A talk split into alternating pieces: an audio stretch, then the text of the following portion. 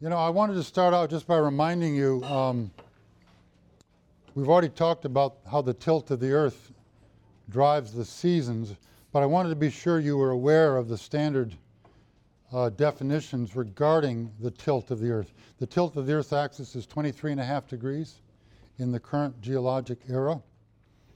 And these things like the Arctic Circle, the Tropic of Capricorn, the Tropic of Cancer, and the Antarctic Circle are based on that tilt, right? So the, the Arctic Circle is 23 and a half degrees off the equator. The Tropic of Cancer is of Capricorn is 20. Both both tropic tropical lines are 23 and a half degrees off the equator, and the and the Antarctic Circle is 23 and a half degrees off the South Pole. So these really are all based on um, on the tilt of the Earth. The, the, one definition of the Arctic Circle would be that it's only points north of there that experience 24 hour sunlight in summer and 24 hour darkness in winter.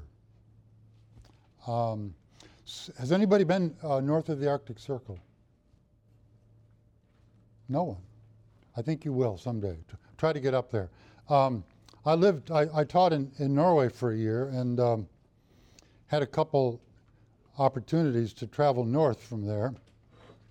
Um, in the summertime, I went up to visit my wife's relatives up in northern Norway, which is about uh, 69 degrees north, just slightly north of the Arctic Circle.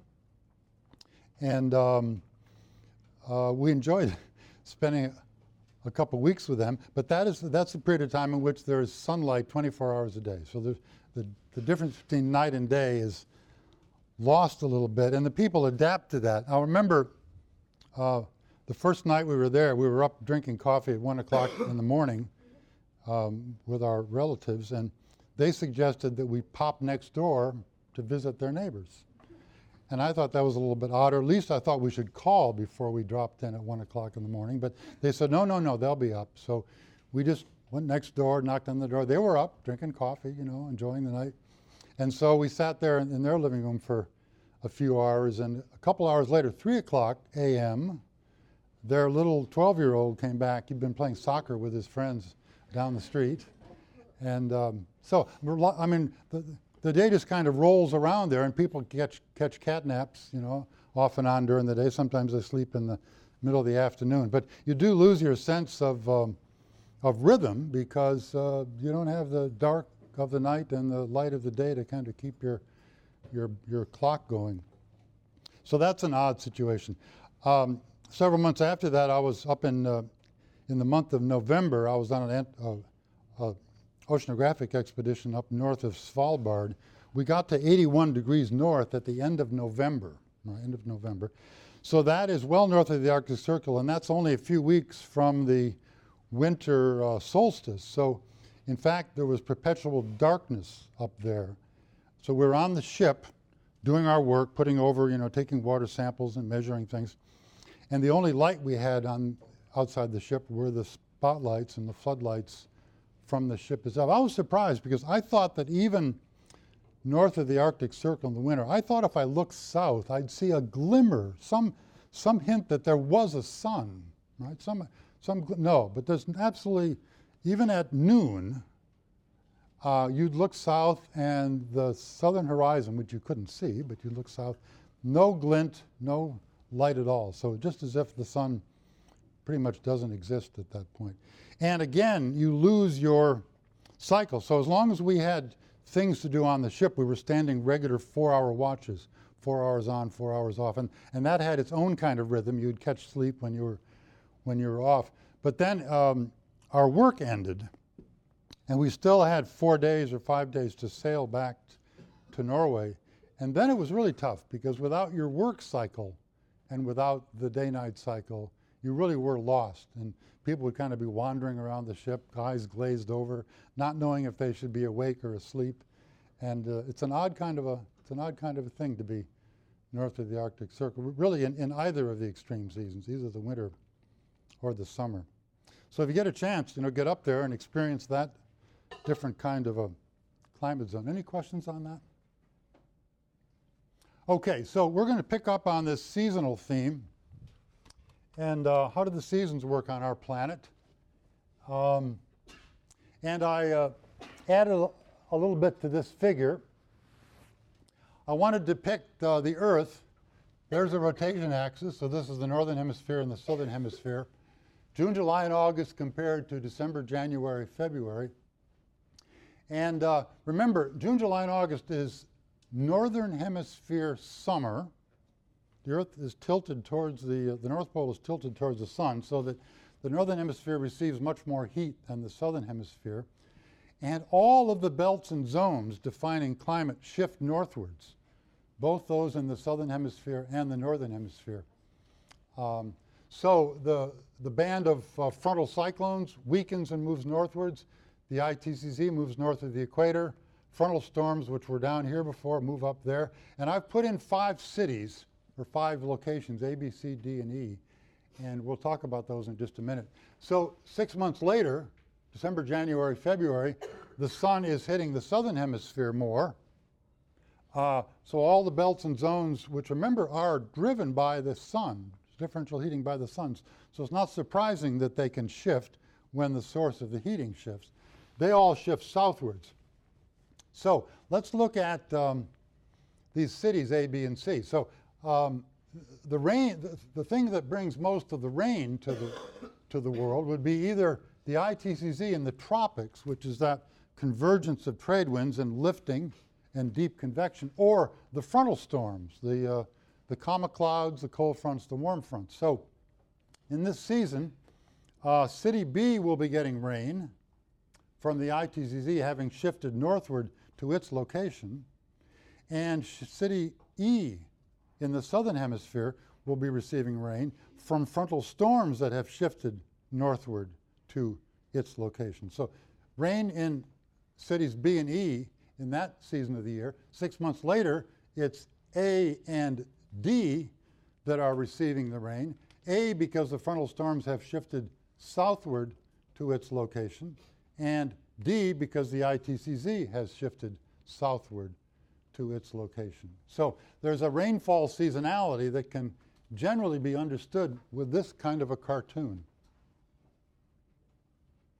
Now, as you can imagine, it's going to be a little more complicated than this because of the continents and the mountains. So here's an actual depiction of the ITCZ shift.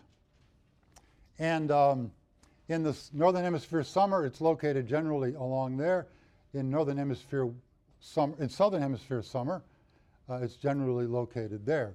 And um, it's, uh, it tends to shift more over the continents than it does over the oceans, at least if you look at South America and Africa.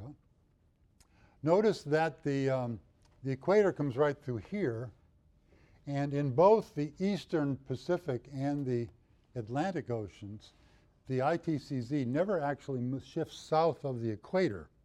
And I think you know the reason for that because we talked about this in regards to hurricanes. Remember, there are no hurricanes in those two locations, and that's because these two continents stretch far enough into the southern hemisphere that they draw water, cold currents up into this region. And by keeping that area cold, it's no longer possible for that area to be the center of convection because that's not where you have a, a lot you have a lot of heat from the sun okay but that's being counteracted by these cold currents coming up in the oceans in those locations.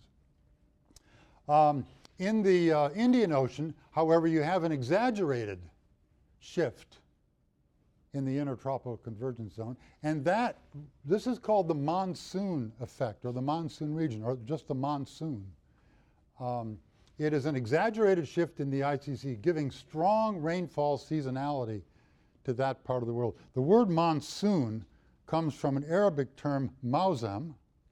Sharif, ch check me on this, um, or look it up, meaning simply seasons. But it refers, in climatology, it refers to this exaggerated uh, season, uh, rainfall seasonality in Southeast Asia and the uh, Indian Ocean due to this big shift. Now that shift I think is due, most people believe it's due to having this large continent up here which can heat up in the summertime and draw air northwards and move that convergence zone up over the land. And then in wintertime, this cools down. We saw that in the continentality diagram from last time. This massive continent cools down. When you get cold air over it, that cold air sinks and spreads out. You get northerly winds, and it drives the ITCZ way down to the south here. Uh, so the ocean currents are playing some role in this. Uh, the continentality is playing some role in this. Otherwise, you see kind of just the shift that I had in the earlier cartoon for the intertropical convergence zone. This will dominate the control of precipitation in the tropics, and I'll, I'll be going back over this. For example, let's look at Rondônia uh, in Brazil, which is south of the equator. It's somewhere in here. And um, what's plotted here are the monthly precipitation values in millimeters. And notice that it has a, a January or November, December, January, February maximum. So um, I'll be careful how you use the language here. This is southern hemisphere, so this would be a summertime rainfall maxima. And we would explain this by a, uh, a shift of the intertropical convergence zone coming down to that location in the, um, in the southern hemisphere summer. And notice it's a, it's a gigantic effect, right? I mean, July and August are very, uh, June, yeah, June, July are very uh, dry, whereas um, the summer months, be careful, these are the summer months, are quite wet. Question there? Uh, if you look at uh, in India, here's uh, precip and uh, temperature plotted here. Let's just look at the precip. There's a big maximum in June, July, and then it starts to decrease in August and September. We're in the northern hemisphere now, and um, this would be northern hemisphere summer. So this location also has a summertime maxima in precipitation. It's due to the northward shift of the intertropical convergence zone. So on a typical day, uh, you'd have deep convective clouds, heavy precipitation, sometimes flooding, and uh, that would be a typical condition in that season of the year due to the northward shift of the intertropical convergence zone. Um, let's look at this interesting site. Uh, I don't know how to say it, Yaoundé, Cameroon, uh, pretty close to the equator. And you could probably, you could probably see this coming, couldn't you? Because, uh, so we're here somewhere. And uh, the point is that this doesn't just appear there and appear there, it actually moves back and forth, right? So if you're close to the equator, you are actually going to get two rainy seasons a year. One when the ITCZ is moving northward past you, and the other six months later when the ITCZ is moving back southward past you. So these mark the extremes of the movement, but in between, you're going to get, in some cases, a double passage of the ITCZ, and that's what you see here. Um, generally, kind of a double rainfall peak uh, due to the double passage of the ITCZ. Um, you can see this in satellite images too. For example, here's an image of Africa and the Pacific Ocean. There's the ITCZ in one season. Here's an, and, and you see most of, most of the precip is up in here. Here's uh, the other season where there seems to be kind of two. Maybe there is a weak one in the southern hemisphere, but most of precip in Africa has shifted down in here, and this is all uh, cloud free and not getting any precipitation at that time. Now, the, uh, the polar front also moves, everything moves together. And so um, in the northern hemisphere summertime, the polar front is weak and it moves northwards. Weak, of course, because the pole and the equator are getting about the same amount of sunlight. Therefore, you don't have very much of a north-south temperature gradient, and that's what defines the word front. However, in the winter season, the polar latitudes are getting no radiation from the sun. The equator is still getting a lot, and therefore you build up a strong polar front, and it moves southward to roughly 30 degrees north, but you see it meanders a little bit around there. Um, so, if you look, for example, at Los Angeles and plotted up its precipitation, it'll get precipitation in um, starting in November, then December, January, February, March, decreasing into April. This is northern hemisphere, so we would call this a wintertime precipitation. Here's the temperature plotted up here. So that rain is coming in the cool season, right, when the temperature is down a little bit. So that is a mark of this kind of a phenomena where it's getting its rain from frontal cyclones that have moved equatorward in the cool season. Here is Rome in Italy at 42 degrees north, and you have a similar story, right?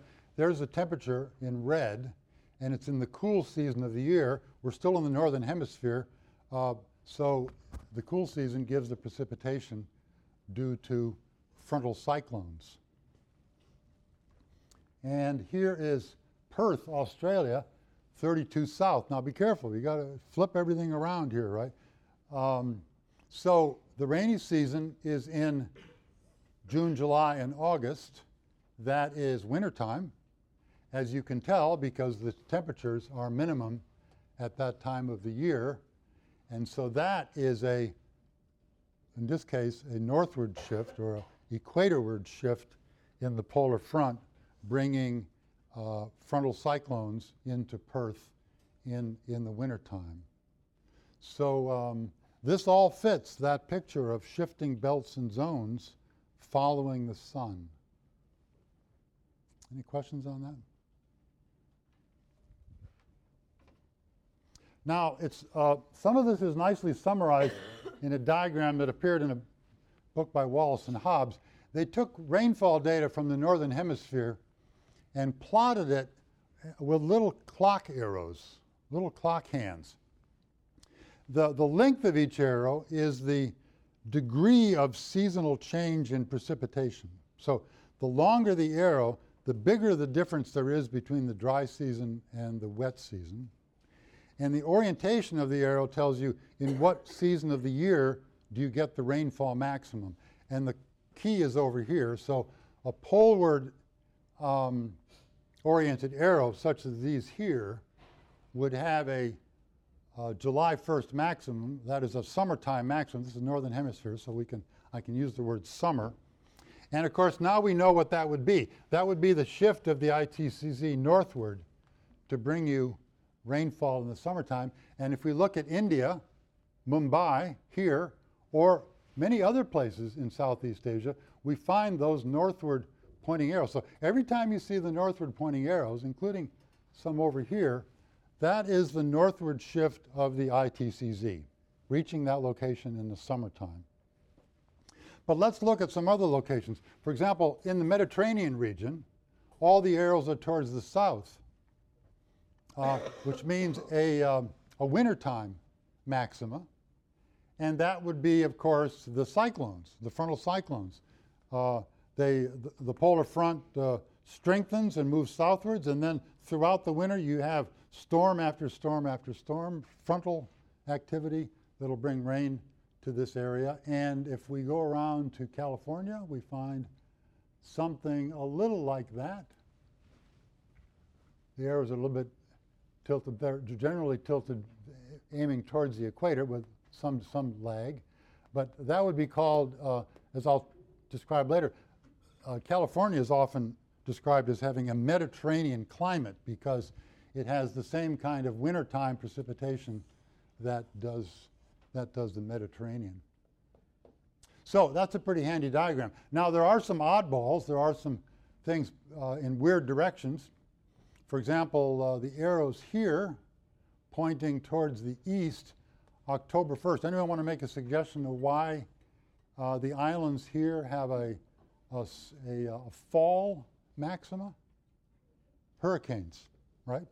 Uh, and so you can find exceptions like that where, where uh, special types of events may be the things that bring precipitation um, to, the, to the region of interest.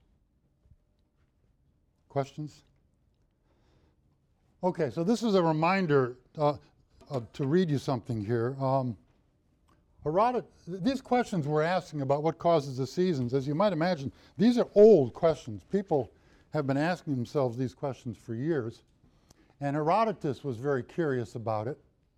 Um, he was a, perhaps a Greek, perhaps the first historian, some would say. And he spent most of his life in Greece, but uh, once in his life, he traveled down to Egypt. And here's what he writes about that. Um, about why, why the Nile behaves precisely as it does, I could get no information from the priests or anyone else. What I particularly wished to know was why the water begins to rise at the summer solstice, continues to do so for a hundred days, and then falls again at the end of that period, so that it remains low throughout the winter. He's talking about the, the water level in the Nile River. Uh, remains low throughout the winter until the summer solstice comes around again in the following year. Nobody in Egypt could give me any explanation of this, in spite of my constant attempts to find out what was the peculiar property which made the Nile behave in the opposite way to other rivers. Um, so I'll, I'll leave it there. But can anyone answer Herodotus' question? Why does the Nile behave the opposite to other rivers? Want to venture a guess?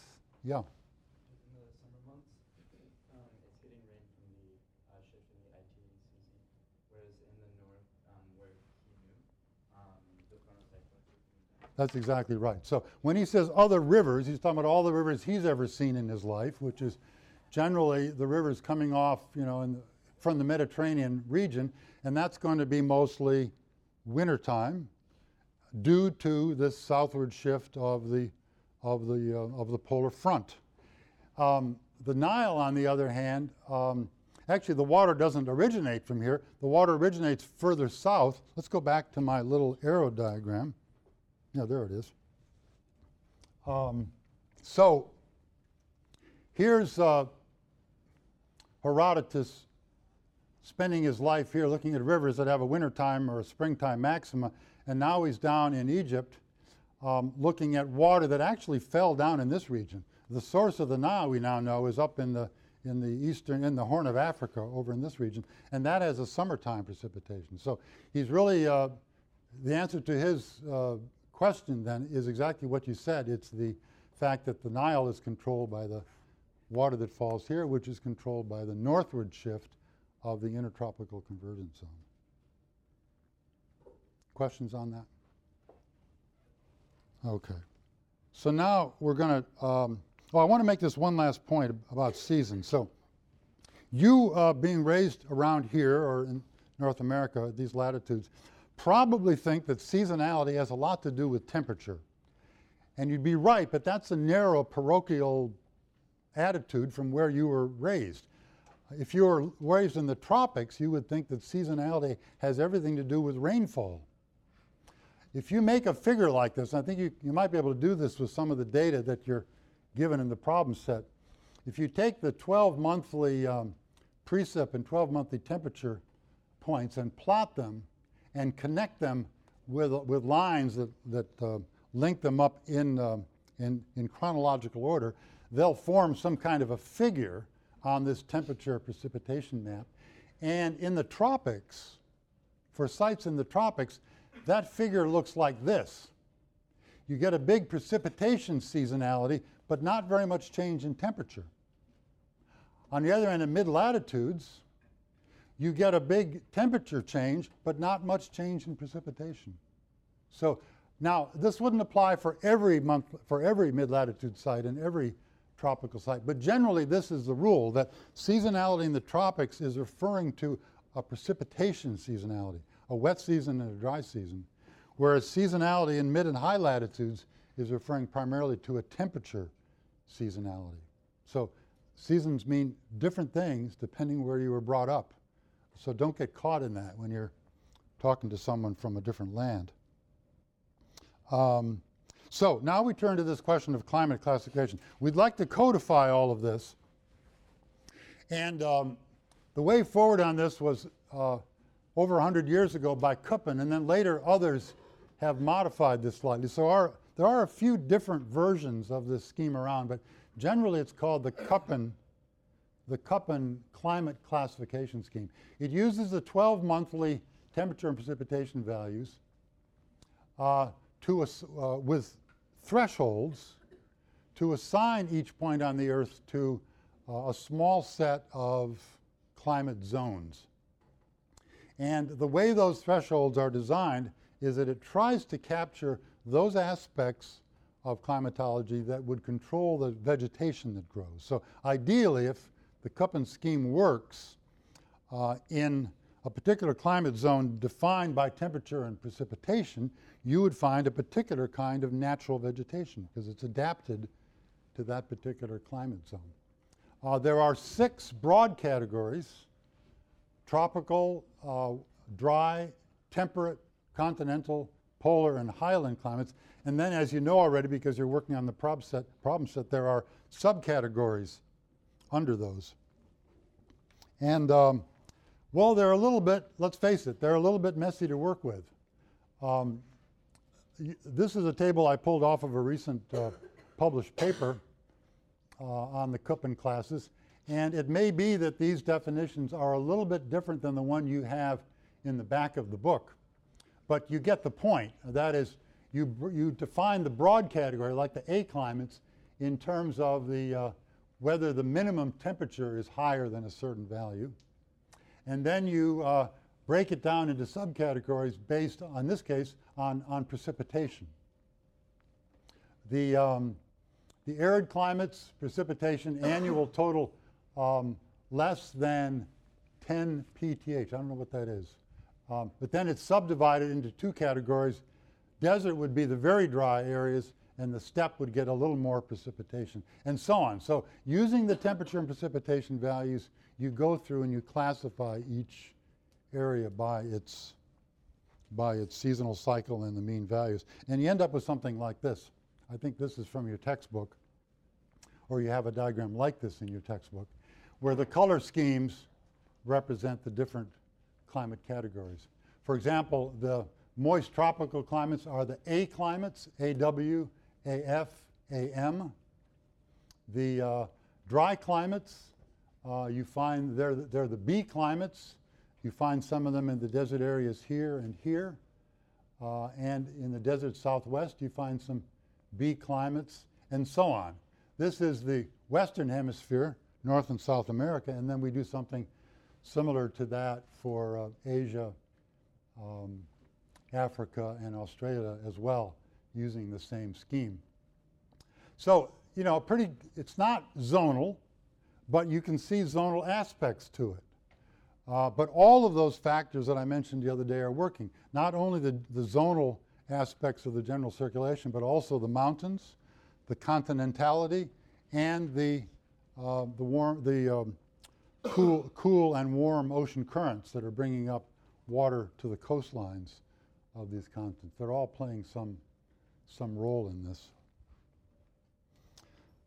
North America looks like this. It's pretty simple east of the Mississippi. Um, west of the Mississippi, it's more complicated because you have some mountainous areas and some contrast between wet and dry areas. Let's look at three cities in North America. Um, Sacramento in California. Now, that is a classic Mediterranean climate, right? The precip is in the wintertime when the temperature is down. So Sacramento has a Mediterranean climate, and that would be a CSA climate in the Köppen scheme. New York City, close to us, this, this might as well be New Haven. New Haven's very much like this. Pretty much the same rainfall throughout the year, but a very strong temperature seasonality. That's a DFA climate. Miami uh, has a summertime precip, mostly from thunderstorms in the summertime. And then uh, Denver is a drier climate in general. Also, uh, well, it's more of a spring maxima. We talked about why that is. In the springtime, you tend to get these uh, severe thunderstorms that occur in that part of the world because you get the right jet stream aloft and the moist air coming in from the, Gulf of Mexico. But that extends to some extent throughout the winter, throughout the summer as well. The reason why the winter is so dry is because in the wintertime, those storms coming from the Pacific lose their rain in the Rockies. And by the time it gets to Denver, they're pretty dry. So you don't get much precipitation in the, uh, in the wintertime in Denver. Let's look at Africa for a second. There's the Köppen scheme for Africa. And let's look at the AF climates, which are the tropical rainforest. That's this deep blue area here. Uh, a lot of water and uh, dense tropical forest vegetation. Then if we look at the BSH climate, which is the steppe climate, that would be up in, um, that would be up in here, these little golden or yellow areas. They get one pulse of precip every year when the ITCZ moves northward, and then it's dry for the rest of the year. So a brief rainy season, providing enough water for the grass, but you see now it's browned out. Well, still a little bit green up there. And, um, and then that rain moves back to the equator and then back into the southern hemisphere later on. So that gives you the steppe climates of, um, of, um, of Kenya, for example. By the way, these animals, the wildebeests, are mobile animals, and very often they will travel several hundred miles trying to follow that shift in the ITCZ. So they, they don't understand it, but they uh, have evolved to know that if they move southward, they can get a longer season where the grass will be green and they can get good, uh, good eating that way. And then you have the, um, the BWH climate, the really dry climates up in here. That's the red one, the deep red one. And of course, that's a place where it really seldom rains in any season of the year. The ITCZ doesn't get that far north, and the frontal cyclones don't get that far south. So you've got this zone in between where you've got the, it's, it's the, it's the descending branch of the Hadley cell, of course. The air is descending there, uh, keeping it from precipitating, but that's because the ITC never reaches there and the polar front never reaches there. It's this kind of dry area in between. Questions there? India, um, let's take a look at Europe, for example. I want to get back on this issue of the, of the Mediterranean climate. This yellowish is the CSA climate. You see it all along the coast, north and south coast of the Mediterranean, and that's why that is called a Mediterranean climate. Oops. And so when you look at Lisbon in Spain, it has that characteristic of a cool season precipitation. If you look at Jerusalem, it has the characteristic of the cool season precipitation. Cairo, the same thing. So, you know, that's a pretty common, that's a kind of a uniform climate zone. And then I've already shown you this, but switch over to Sacramento, well, it looks just the same. So that's why we say uh, Southern California has a Mediterranean climate because it fits that general picture from the Mediterranean. And again, I've said this enough times, but this one is due to the southward shift of the polar front and the, and the rain that comes in, in frontal cyclones. Questions? Let's look at, uh, let me, I think we're close to the end here. We may finish a few minutes early. That'd be nice. Um, let's look at a couple little additional examples of seasonality. Um, here's a couple of satellite images taken from North America, from South America, where the, uh, the Maranon and the Ucayali join to form the Amazon. And uh, at the end of the rainy season, those rivers are pretty swollen. Every place you see blue, that's water. Uh, but at the end of the dry season, the flow in those rivers is very much reduced. And what the purple color here is are those dry sandbanks on the side of the river because the river is now lower and moving much more slowly. You have barren, unvegetated areas. And of course, this has been meandering through time. On the field trip the other day, we were talking about how that meandering river has flattened out the Quinnipiac salt marsh. Well, you see here, everywhere you look, old places where that river used to be. So that's been meandering back and forth over geologic time, leaving all these little remnants of, of uh, meanders in the river. And that most of that erosion takes place in the, uh, in the wet season when the flow of the rivers is high. Um, here in New England, the DFA climate, as I mentioned, it's a, um, it's a temperature seasonality rather than a precipitation one. And so the summer times look like this with the deciduous trees being out. Then they drop their leaves and it gets very cold and the snow falls, such as you see there.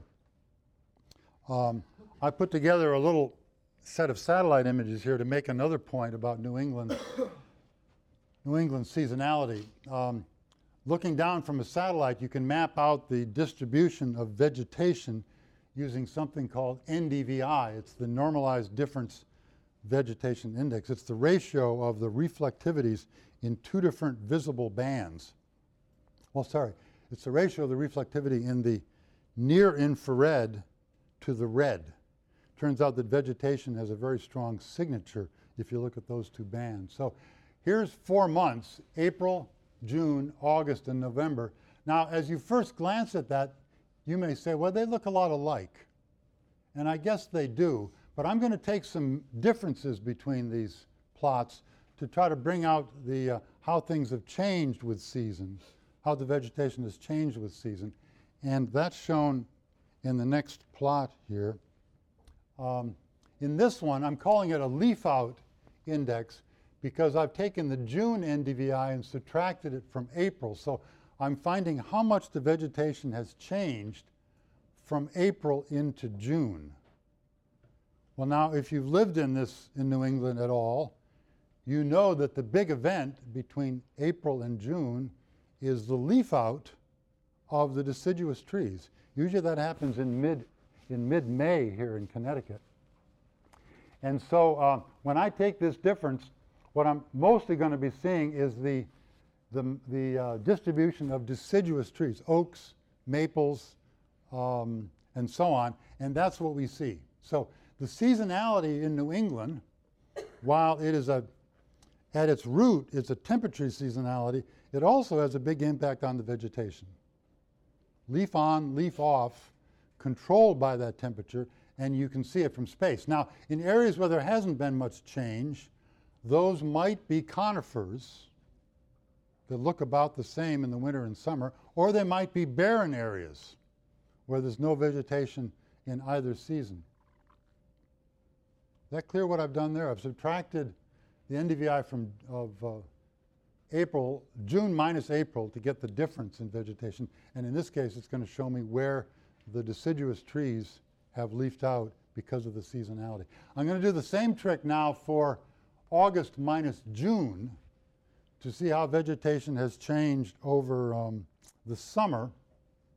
And you see these little pockets of red are where there's a big positive change, where there's much more vegetation in August than in June. I'm calling that the growing season because what that's going to do is pick out uh, the agriculture. Farming in this part of the world is usually a summer activity.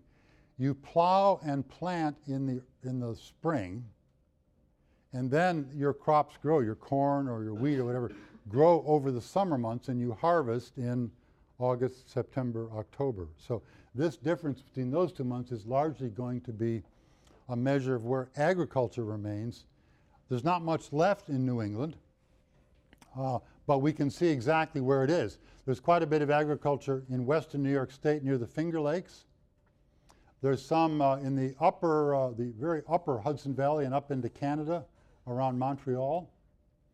There's quite a bit down here in eastern Pennsylvania. Those are the Amish farms. Uh, growing their crops down in eastern Pennsylvania. A little bit in Connecticut, up around uh, Springfield and Massachusetts, and some places in Connecticut you find some agriculture. But again, this is seasonally driven, right? So human activity here is being driven by the, by the seasonality and ultimately, which goes back to the tilt of the Earth's axis. Any questions on this? Now, another aspect of seasonality for New England, and this is particularly timely because we were just out on the river the other day. So I've already told you, and I've shown you, in fact, that New England gets about the same precipitation in every month of the year. Why is it then? Then, if I look at the daily discharge data from the Quinnipiac, or most other rivers, that there is a seasonal cycle to it. More discharge in the winter, less in the summer, June, July, and August. Winter, less in the summer, June, July, August. Uh, it didn't drop quite as much in the summer of 2006, but then it dropped even more in the summer of 2007. This is a log scale. So this is a very significant change. This is an order of magnitude difference. Look, this is um, 200 to 300 to 400 cubic feet per second down to, well, 60 or 70 cubic feet per second down. So a gigantic seasonality in the river flow and yet not the rain. What's going on there? You got to tell me this one. Somebody tell me this. Yeah. Um, the snow is melting and so it's causing. Part of it, but not in the Quinnipiac. That would explain some of the rivers further north in New England, but the Quinnipiac doesn't get much snow down here in Connecticut, so that wouldn't explain it. We need another explanation for this. Yeah. Evaporation. So remember, evaporation is uh, A, it's very strongly controlled by temperature. And since New England has a temperature seasonality, you're going to get a big seasonality in evaporation. Also, from the trees, the deciduous trees evaporate water from their leaves. As soon as the leaves fall off, you don't get that so called evapotranspiration. So that's a big seasonal cycle. So during the wintertime, most of the rain that falls ends up in the rivers. During the summertime, most of the rain that falls evaporates and much less flows down the river to the sea. So, so here's a question. I mean, if does um, does uh, New England have a wet, dry season? Well, that depends on how you define it, doesn't it? Because it doesn't have much of a, a seasonal variation in precipitation, and yet it's got a strong seasonality in the amount of water in the rivers because of the evaporation effect. Question on that? And um, I think that's the last one, almost the last one. So uh, I took a, a, couple of satellite images from Alaska, in um, one in June, one in November.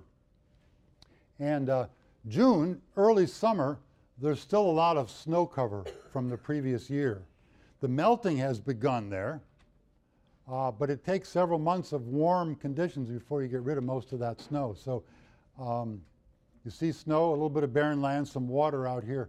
Um, in November, next month, it looks so different. Well, part of that is because there happened to be more clouds on that day, but I wanted to make a couple other points. There's actually less snow then than there was earlier because the snowfall is just beginning. But here's the thing I wanted to show you that intrigued me. I hope you can see that from the back. There's a curious little line, a little dark light contrast right there. And that is evidence of the low sun angle. Remember, in this season of the year in Alaska, high latitudes, the local solar zenith angle is going to be quite large. That sun is slanting in at a very low angle. And that little line I'm seeing there is the shadow of this mountain range cast across the valley onto the facing slope. So, not too relevant for climatology, I grant you, but a reminder that the sun angle is very low at that season. And that itself, I guess, is a kind of seasonality. If you live down in this valley, uh, you wouldn't see any sunlight uh, in the wintertime, but you might in the summer when the sun's higher in the sky, but then you'd have snow at that earlier part of the year. And then uh, just to remind you that it's not just the smooth cycle of the seasons that matters, but it's the events that can also matter um, and um, would be normally considered to be part of the climatology. For example, hurricanes, which are discrete events, and you may not even get one in any particular year, but still they occur in the late summer, fall in either hemisphere. Uh, severe Oklahoma thunderstorms are a springtime phenomena. Nor'easters in New England are wintertime. California fires primarily in the fall. Antarctic ozone hole, we will discuss that later in the course, occurs in October. And El Nino, when it starts up, we'll discuss this too, usually starts up in December. So Uh, it's not just a smooth cycle of the seasons, but it's the way the seasons control events that can be quite important as well. Uh, any questions on this or anything else about seasonality? I think that's it today. Any questions on this? Okay, good luck on the exam. I'll see you Friday for that.